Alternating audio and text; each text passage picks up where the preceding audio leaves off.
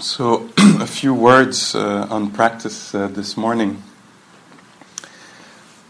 So, where we are in the unfolding of the four foundations is uh, on the second foundation. So, yesterday we talked a lot about the first foundation of the experience of uh, the body, the sensory experience. So, that's one way to know the world through tingling, through cold, through heat, through stretching, through uh, vibration at the ear door, photons uh, hit, hitting uh, the retina. And uh, so the physical realm, so that's one way to know the world. So there's another way that is kind of embedded in this uh, that Pat uh, introduced yes- yesterday evening, the second foundation, which is the feeling tone, that particular aspect of our reality. It's there in the senses, it's there in everything we uh, experience. There's this particular aspect of pleasure or displeasure that comes with a particular taste, a sound, a thought, an emotion. Uh, so it's, it's one way to cognize the world. Uh, there's different ways to cognize the world. One would be just perception, like I could cognize, experience the world just through recognition. You know, flat screen TV, Roberta, uh, cushion, you know, like I can recognize that's one way to experience the world. Here we say, but there's other ways. Let's value the touch, let's value the experience of weight or movement. Not just recognizing, I'm stepping, I'm stepping, but actually, what is the other way to cognize stepping is to actually feel it. And now, in this second foundation, a particular way to cognize the world, to experience it, is through uh, that tonality of pleasantness or unpleasantness or neutrality that is there. And so, as researchers of human experience, we're saying, wow, let's focus on this and see if we can make it stand out a bit. You know, if we can make discoveries around this in Buddhist teachings, it's essential. Uh, Pat laid it out really well yesterday, talking about how the mind tends to cling when it's pleasant. And for, it's for us today in meditation to find does it do that? And is there places where it actually doesn't do that? Where, where there's a healthy relationship to pleasant, where it can meet pleasant fully? Wow, sweet taste of rhubarb or unsweet taste of rhubarb. wow, pleasant, unpleasant, pleasant. I don't know. I don't know. you know, so the at that level to actually experience it, to see how it's, uh, and seeing like want more, or just like wow, arose and pass. How we can have a healthy relationship with pleasure, or um, difficult one, more, uh, you know, more like. And same thing with uh, displeasure and neutrality. And so that's the exploration for this morning that continues. I find this area extremely uh, rich and exciting. Like, I think we could do a whole month, a year of just exploring this. What's our relationship to that? Yeah? And so, uh, a few just ideas. The, the, the, the, the intention, at least here, would be to throw out a few ideas for research you know, to say, okay, let me go do the walking now. Let me do what I'll do next to see if something can stand out about it. So the Buddha, uh, in the same way that he used the image of foam to talk about the bodily experience, he used the image of a bubble to talk about pleasure and displeasure and neutrality. So I don't know if in there you can sense the ephemerality and the unreliability and the unstable ability. That's good. Unstable ability of the bubbles of pleasure and displeasure. And the image he uses is uh, uh, so that's again 2,500 years ago. Is saying, look at when it rains. It did rain back then. Too. many things similar. And so when it rains, when drops of water fall on a puddle, they create uh, drops of water create little bubbles. Have you ever noticed this? Just for a second. And he says, this, this is that part of our experience. It's like this, it's that ephemeral, that gone quickly, you know? And so pay attention to this because what we understand of it in the teaching is saying if this is your value system, if you value pleasure and comfort, and which means you're going to fear displeasure, it's going to be a really rocky road because you're valuing something that is unstable, uncontrollable. You know, uh, you know, somebody will not say what you want them to say about.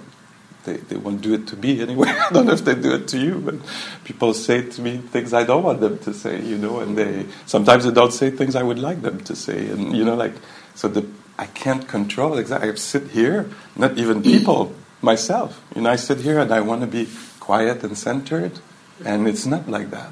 It's a little bit less pleasant than that. And so, what we're doing in the course of the, the practice, I think, is that we're changing our value system. We start to value less the accumulation of pleasure and value a lot more this wisdom, recognizing my freedom is not in accumulating pleasure and avoiding displeasure, it's how I meet it. How I meet it, because it's going to be there all the time in every aspect of the experience. And um, yeah, and a few more thoughts about this that could um, be interesting is often when unlooked, uninvestigated, uh, we might easily fuse, associate the object with the pleasure. This is pleasant. This person is pleasant. This thing is pleasant. And it's actually a little bit more conditional, tricky, changing than that. The image that seems to work well is imagine somebody you love and they're st- striking, uh, stroking, caressing very slightly. You know, you're sitting there on the sofa and somebody you love, you know, comes and they just do this like this, you know. And it's like, oh, sweet. Let's say you receive this as pleasant. You know. Imagine the same gesture, the, str- the caressing like this, three hours later same person, same gesture, nothing different. It's still, and you're like, honey, don't you have things to do? it went from pleasant to unpleasant, and it's the same thing. Nothing has changed in a way, but something has changed. One of the little condition in the equation is new. Is that time has passed now? You know and so, wow, that just to show the unreliability, you know. You sit here like, I love it here, it's kind of quiet. Two seconds later, okay, enough, let's do something else now. you know, it went from pleasant to pleasant, nothing changed. It's just something in the mind, just, uh, yeah. So we're invited to uh, pay attention to this.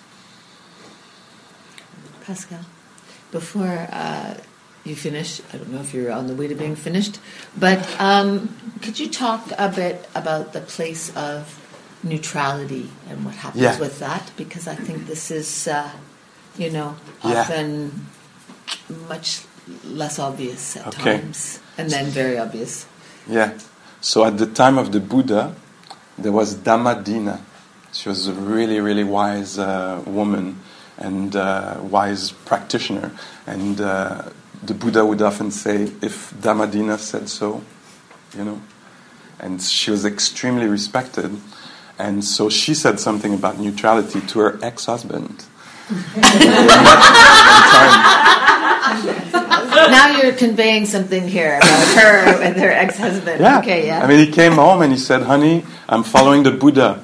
I'm uh, leaving you everything. I'm giving you everything. And uh, I'm decided to follow the Buddha. She said, let me check him out. And you know, she followed him too.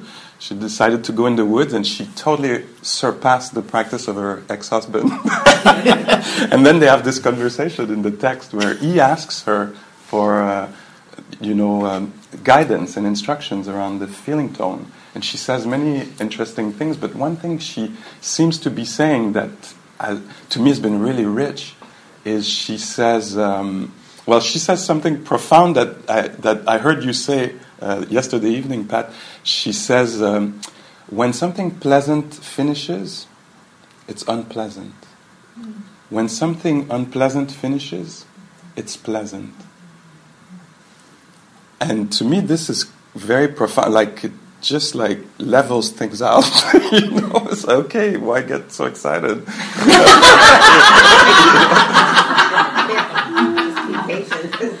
but the other thing she says, and that's concerning neutral, neutral, so it's usually when we can't, you know, in experience, you'll be sitting there trying to recognize pleasant and unpleasant. And neutral, usually, often you won't be able to recognize because it doesn't, that's not what's at the forefront. There might be tingling, there might be, there's going to be some other way of knowing the event, but at that level, because it's neutral, it's not standing out.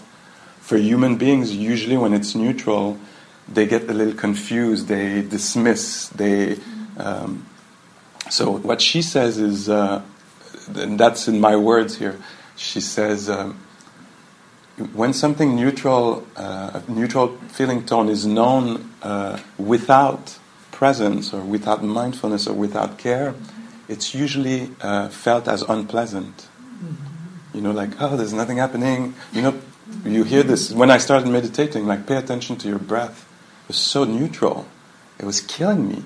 You know, it's like, oh my God, you know, like it's so, you know, like give me something, let me, I'll think some drama up, you know, because I can't be in that field of neutrality. It's unbearable, you know. So it was unpleasant. And she says, and when neutrality is met with presence, it might become more the feeling tone of pleasant. And so I've seen this in my own practices when uh, suddenly I was able to feel the breath. Suddenly, it's kind of pleasant to be there just experiencing expansion, simple, neutral expansion and contraction, or time or silence. I wonder, um, often we think about it as neutral can go from neutral, well, nothing, not noticed, and then something bad, or to boredom very quickly. Mm-hmm. And I wonder if on the other side, when you're saying pleasant, as a continuum, if it can also really lead to equanimity. Yeah, so the Buddha said, okay, there's these three feeling tones. There's many ways that he divides it. So the three you recognize, no? Pleasant, unpleasant, neutral. But he said there's also a way to think about it as six. So, so three pleasant, unpleasant, neutral in an entangling way, and pleasant, neutral, and unpleasant in a liberating way. That's really, whoa, that's getting kind of subtle and juicy, I think. Because uh, he said, so basically the teaching is pleasure at the sense doors, you know, beautiful sound, be- can easily be entangling. At the time of the Buddha, in some of the different circles, I would put it this way, they thought pleasure has to be avoided at all cost. You know, so eating one grain of rice, sleeping on a bed of nails, you know, like don't go towards pleasure. It's it's uh, and the Buddha is one of his contribution at the time. It seems like he said, pleasure is not the problem. It's the how you meet it, and you can meet it in the way that you cling, or in the way that you reject this pleasure, or you miss neutral, or get confused about and bored or agitated about. But there's a way you can meet it that is liberating and so, if when you meet pleasure, you're able to recognize its ephemeral nature and contingent, conditioned nature, so wow, this is happening. It's beautiful. It's not going to last. It becomes precious. And one can have access, a full experience of pleasure. As an unwise way to experience pleasure is, oh my God, it's so good will you call me back? He said, are you going to stay forever? You know, and I want you to be like this, stay like this, you know. And this is not, you can't have access to the pleasure because it's fear that is there. Yeah? It's called adolescence. no, I'm kidding. That's what really begins. Let's debate that. um, and so, and so, so you could say pleasure at the sense door, depending on how it's met, could be entangling and it could be liberating. And so here we're trying to meet experiences pleasure, pleasurable and pleasurable. Yeah. But other things that you, uh, we start to value in practice, you recognize this from your own practice, is that there's some pleasures that are not related to the senses in the sense that it's not dependent on a beautiful sound or a beautiful smell or a beautiful taste. It's inwardly produced. Calm, curiosity, kindness, benevolence, self forgiveness, con- uh, compassion, uh, curious joy, uh, etc. So some of them are pleasant, some of them are, are called neutral, but a different kind of neutrality, the neutrality of equanimity. Mm. So it's not because the object is bland or perceived as bland. Do you see what I mean? It's because of the state of the mind. So that some, and we hear this from practitioners, they'll say, you know, uh, there's a pain in the knee, let's say, there's pain in the knee, and multiply the unpleasantness of the pain in the knee by the unpleasantness of reactivity, it's unbearable. But bring to uh, the unpleasantness of the knee a mind that is extremely engaged and balanced and calm, an equanimous mind, suddenly, and I've heard this so many times, people will describe, usually I would say it's unpleasant but I can't say it's unpleasant exactly because my mind is so engaged with it. Do you see? And we heard this in the forum, in the inquiry yesterday. People would say, "Wow, there was this, uh, there was this, whatever, even um, emotion that's there, but it's met with such, I don't know, space or commitment or acceptance or interest that actually removes the unpleasantness. And what we end up with is an experience that, so neutral, one way to describe it is it's neither pleasant nor unpleasant. And often people actually, not knowing that particular way of expressing it, will use these exact words from 2,600 years ago. People will say, Hey, Pascal, I, I want to talk to you about this thing. It's so weird it, like there was this thing going on. It was not um, unpleasant. Usually I would think it's unpleasant, but it was not unpleasant. It was not pleasant, but it was not unpleasant. Do you see what I mean? Mm-hmm. So it, it does, it's not flatness. They might be talking about something extremely intense, mm-hmm. but the mind is so engaged in a wholesome way that they can't say it's unpleasant or pleasant. They, say, you know, they say like, "Wow, that usually I would say it's unpleasant, but now I don't need it to go away. Like I, it's it's like this. It's become like suchness, or um, yeah, suchness, or easiness, easiness, or it's like this. so you know, it's interesting because uh, um, in the programs that we teach, we there's a point at which we um, have a longer sit that brings in aspects of choiceless awareness. And this is also another time when we bring up, uh, up a difficulty after people have had this long sit, right? So there's a couple of different ways in which we bring up a difficulty. One is in a longer process, the other is not.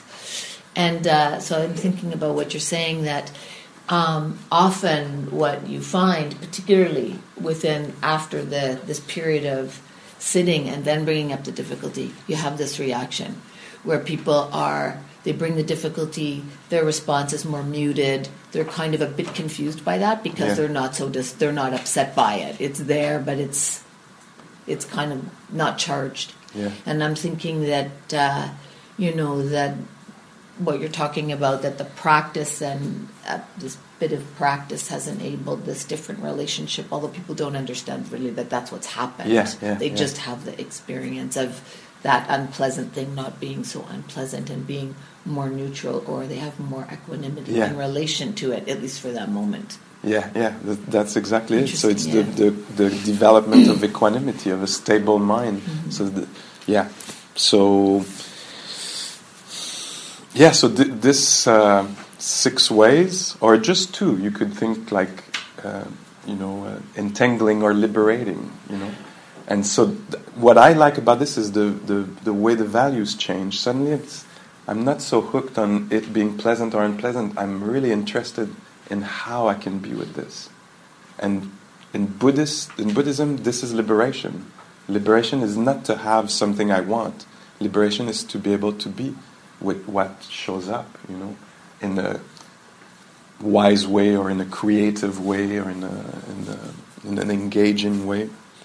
Yeah, so so much more to say about this, but um, maybe one little bit, uh, last bit is uh, how we relate to also pleasure and displeasure and neutrality of the past and the future. Mm.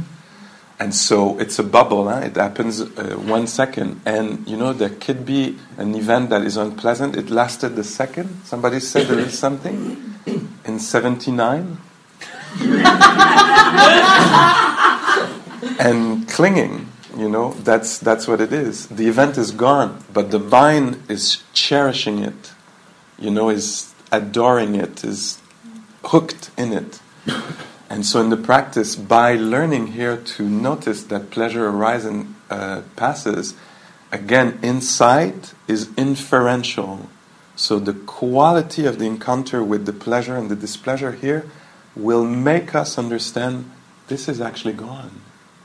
Like I was in, uh, in delusion, you know, del- we're going from delusion to wisdom. The delusion was to live with this thing that is actually not there, you know, but we're, we, we didn't notice deeply that it was gone, you know. Or in the future, I might spend a lot of time. I remember sitting a three month retreat where at the end there was a, what I thought was going to be an unpleasant event, event happening. So I spent a lot of time in the three month, you know, strategizing about that unpleasantness. And once I was there, it was pretty amazing. There was the three qualities were there. You know, it was unpleasant, but it was also a lot of neutral, and and there was a way of uh, bringing compassion that was actually beautiful. You know, and it was not the way I was projecting it. Yeah? And so when we sit here and we start fantasizing, or often it might be because it's we're unable to meet the feeling tone. Maybe it's neutral and we're unable to meet it, so we go towards unpleasant, mm-hmm. creating it in some way, you know. Um, and or we go towards fantasy. I remember also on the long retreat spending a lot of time dreaming about living in my car. And, and I was like, ah, I wouldn't have to pay rent. I would save money in my car, and all every everything I was producing was pleasant feeling tone, like evacuating completely the fact that you know there's no toilet in the car, and that can bring some unpleasantness, you know. But I was like, no, I'm laying in the back of the car, and sometimes it breaks down, and I spend a few days in the desert fixing the car at some garage, you know. And at some point, I was like, hold on, what's going on? This is all pleasant. That's not real. You know, I'm disconnected here. You know, I'm producing pleasantness where, you know, it's not reality. Yeah. And you can see how it's uh, escape from the. It may be an escape. Maybe, yeah. yeah. Maybe. Yeah. yeah. yeah, and and maybe because you're in the medical field and this, I could share this. Is uh, I also noticed doing the same thing. I'm HIV positive, but I'm good. It's good. it's really good. Like we don't need to worry about it. No. Yeah. Okay. It's really good years since a number of years, but um, when I was younger, the situation was different and I was spending a lot of time dreaming about life without HIV. And, and it seemed like it was a pleasant uh, life, you know, and, and so there was a kind of a refuge in. But every time I was coming back to reality, it was a kind of a cultural shock, you know, between the two realities. And this one here was always kind of failing on that level, you know, there was more unpleasantness than in the fantasized one, you know. And for me, there was a big change when I noticed this that I was actually, you know, dismissing life, dismissing reality, and going to take a break in a place that was actually not helping me at all, you know. And in the course of practice, suddenly there was this, to me, the change of value. Instead of valuing the pleasantness of not having to deal with medication and all the complexities and the stigma and you know all this. Suddenly there was actually I want to value this life with its complexities, with its displeasurable aspect. I want to actually cherish this life, meet this one. So the change of value was from valuing what I want to suddenly valuing what is here that is worthy of being with, you know. And we all know this, I think, in different aspects of our lives, you know, that, okay, this is how it is, let me meet this. And in that, liberation for me, liberation, like I, I'm not hooked, you know, cherishing something that doesn't exist and will not, actually, you know. I'm liberated from that uh, entanglement, you know and I can be here with this version, which actually right now is extremely uh, easy. You know, um, I would think of this as you know living well with. Yeah. Because I used to do a lot of palliative uh, care uh, and also work with uh, primary care physician with HIV. And I remember that uh, it's the opposite though. Uh, someone came and you know there was a couple and one of the men said, you know, that really it's very difficult because all, all, he's doing is waiting for the clock ticking, waiting to die, and you know, this is so this is a different future, yeah. and um, you know, so what we came to really was how can you live well with what is. So yeah. it's the same, really, you know, and this is uh, also for our participants who have depression and anxiety. You know, we're not getting rid of anything. Yeah. So what you're speaking to is how can you live well with how things are. Yeah, yeah. With the full range of it. Yeah, yeah, yeah. Which is definitely, you know, a messy adventure. you know, it's not yeah. like okay, I'll do that now. Yeah, you know, yeah. Uh, easy to say. Yes. Yeah, yeah, yeah. As we know. Mm. Okay, so shall we uh, explore this uh, in practice now? And uh, so, not trying to resolve all of this. You know, these are just little points of uh, things that might. Um,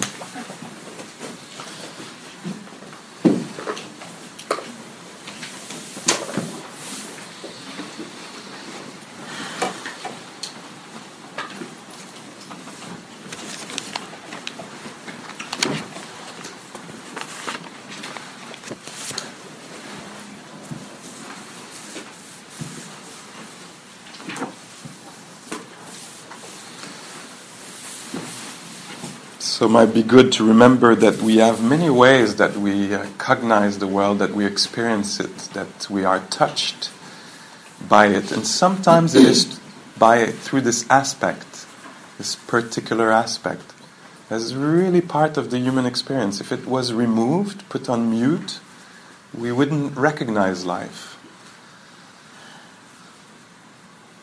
So that's an aspect of uh, the phenomena that we experience. Sometimes it comes at the foreground, it's clearly unpleasant or pleasant. And sometimes it's actually not uh, that clear, that obvious. That's not the way we encounter uh, a particular moment, event, or phenomena.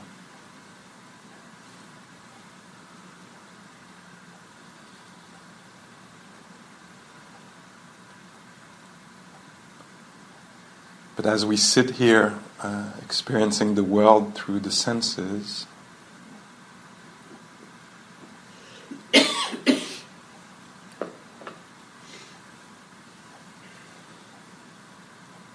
we might notice some of these bubbles uh, appearing, lasting for a little while, popping really quickly, a pleasant uh, thought, maybe.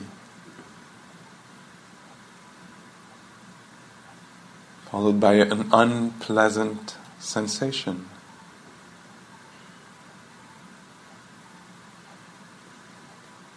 Followed by a neutral breath.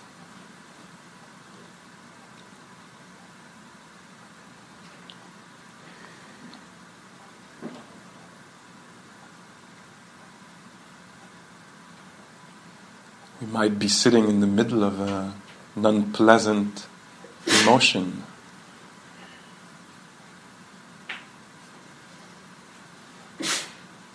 We could become aware of this. We could take a mental note if we want. Oh, unpleasant, unpleasant. And see if we can allow ourselves to feel that.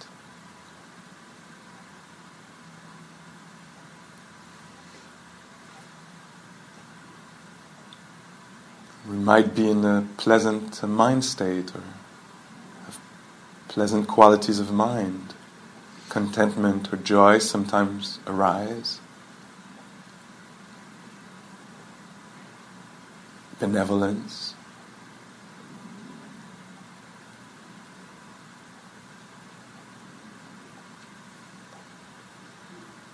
There might be qualities of mind that are stabilizing, balancing,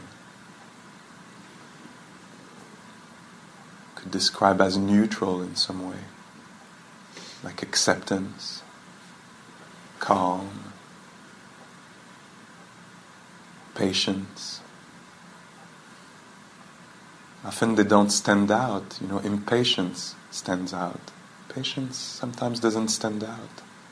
Non reactivity sometimes doesn't stand out, we might miss it because of its neutrality.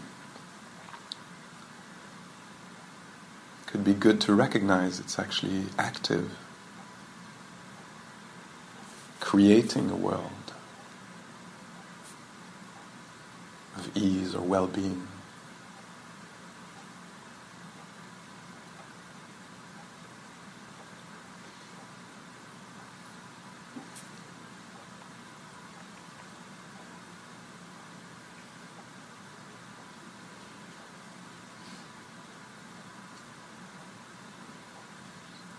Sitting here for a few minutes, just allowing events, phenomenon to uh, happen and be known in some ways, the texture of it, the feeling tone of it, of pleasure or displeasure or neutrality. And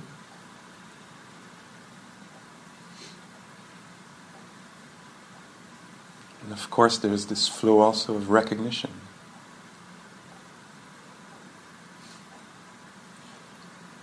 Recognize, name. It happens on its own. We know that sensation in the hands is a, uh, in the hands.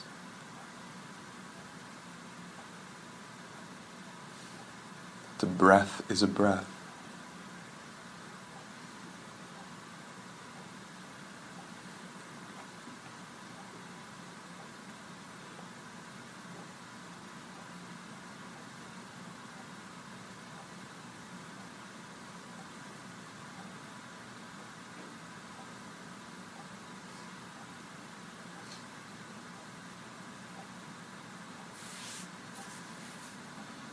If this seems uh, confusing or too much in any way, just hang out with the breath, stabilizing, pacifying the mind. A simple practice of staying with the breath.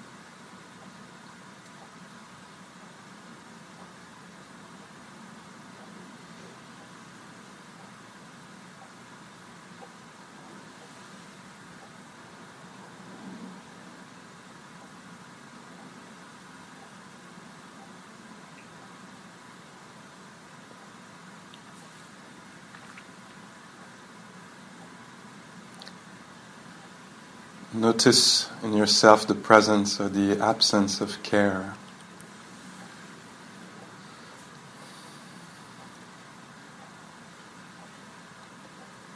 Care for what is uh, happening. Benevolence, goodwill, compassion.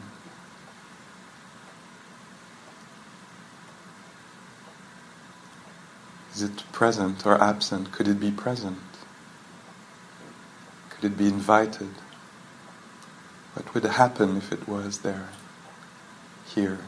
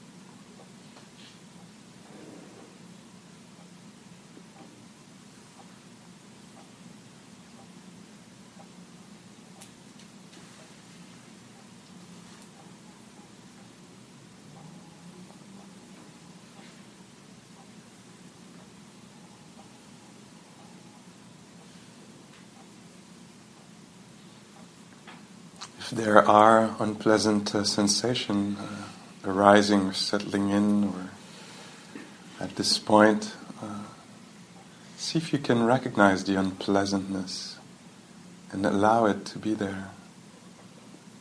Not forever, but just for this moment. Could be okay.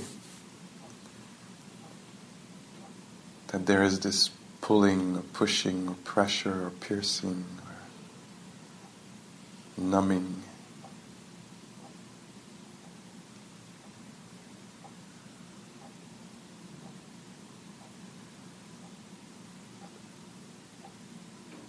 Oh, unpleasant. Unpleasant feels like this. Unpleasantness feels like this.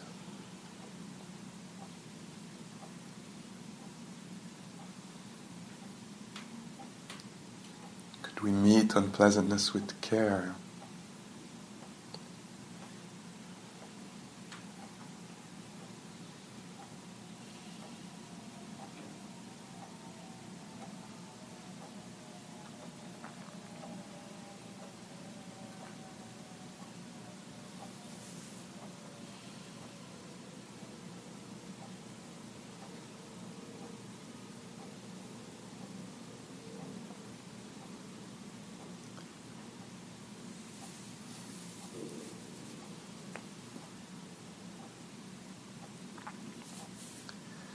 We see that in the encounter with unpleasant, the mind is uh,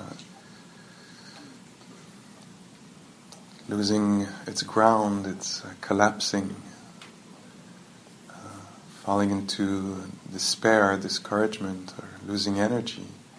It's an art in practice to maybe look for pleasantness, to balance things out, see in the body if there is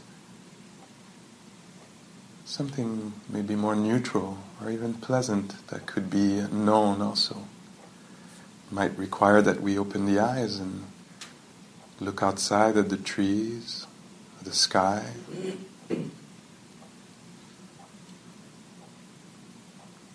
Just to skillfully uh, nourish the heart, the mind, balance it.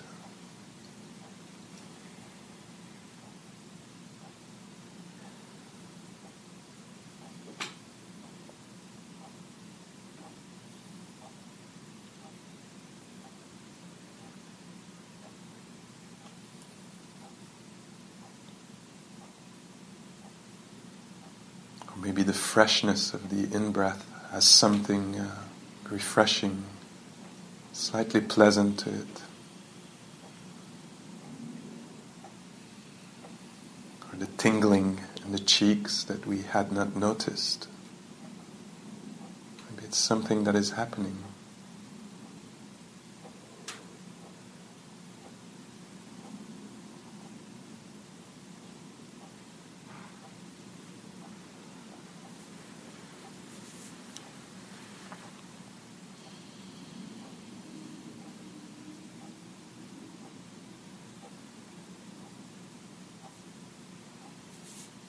Maybe there is inside oneself the color, the texture, the taste of compassion, of care, that has a certain sweetness to it.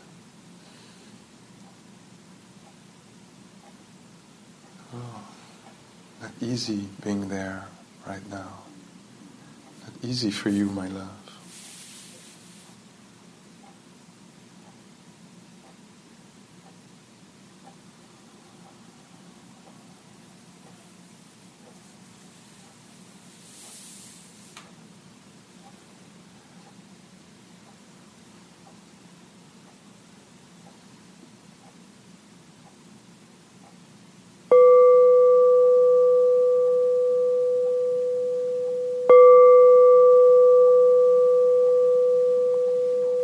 If it's received as pleasant, unple- unpleasant, or neutral here.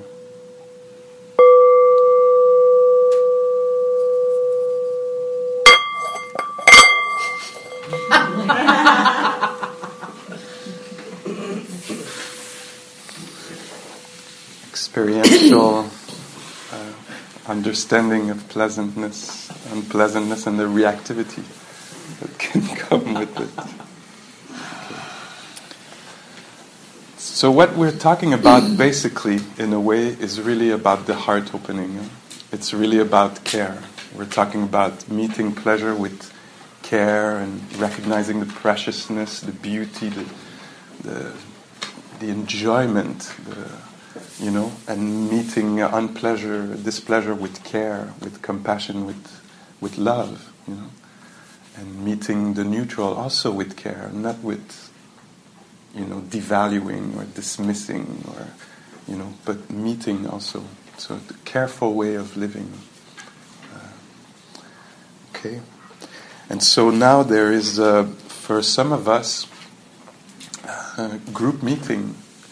And so the meeting rooms are, if you go back to the living, li- living room and you go down that hallway, at the very end on this floor of the hallway with the bedrooms, on the left side, on the way at the end, you'll see Pat will be there in one of the rooms, and I'll be in the very last one. And for others of us, it's a time for walking practice. So if you want to play with the form as you walk, you might, uh, I don't know, maybe you bundle up and go outside. Do one of the crossing. So the form is really, it has a form huh, of like 15, 20 feet, walking back and forth, not going anywhere, staying there so it's contained so we can realize, oh my God, I was gone when we reach the end of the path. So if you want, do a crossing uh, and let sounds and hearing become alive. That experience. And you might notice in that pleasure, displeasure, neutrality, but hearing. And as you cross again on the other side, uh, become aware of sight and luminosity, whatever is, is there, colors or whatever the experience is, inwardly, outwardly. There might be pleasure there, displeasure, neutrality, you know. And as you cross again, if you want, uh, feel the body moving or the body uh, uh, sensitive to temperature or something of the whole body. And notice if pleasure, displeasure, neutrality is present if you want. And then cross a fourth time if you want, stepping. Let awareness uh, arise in the feet, stepping, stepping, the lifting, the moving, the placing what's about that? If it's neutral, you know, when is it more? When does the mind take off? Often the mind takes off when it's neutral. You know, oh, oh, it's in this as this moment I take off because it's neutral. It's good to notice. When does the mind has opinion? Usually when there's a feeling tone. You know, an opinion, a preference. Usually around the feeling tone a judge at the Supreme Court in the U.S. said to Jack Kornfield, he, after l- receiving teachings, I think around the feeling tone, he said, ah, "Almost all the decisions we made and make in the end are based on feeling tone." You know, so it's interesting. Oh, that should not happen. Why should not happen? Is it because it's unpleasant? Uh, it has value. It's really one of the ways we cognize the world. So it's not to be dismissed, you know, but really be aware of it. And so walking and meeting, and in the meeting, I bet there will be pleasantness, unpleasantness, and neutrality. Okay? Thank you. Let's meet it with care. Thank you.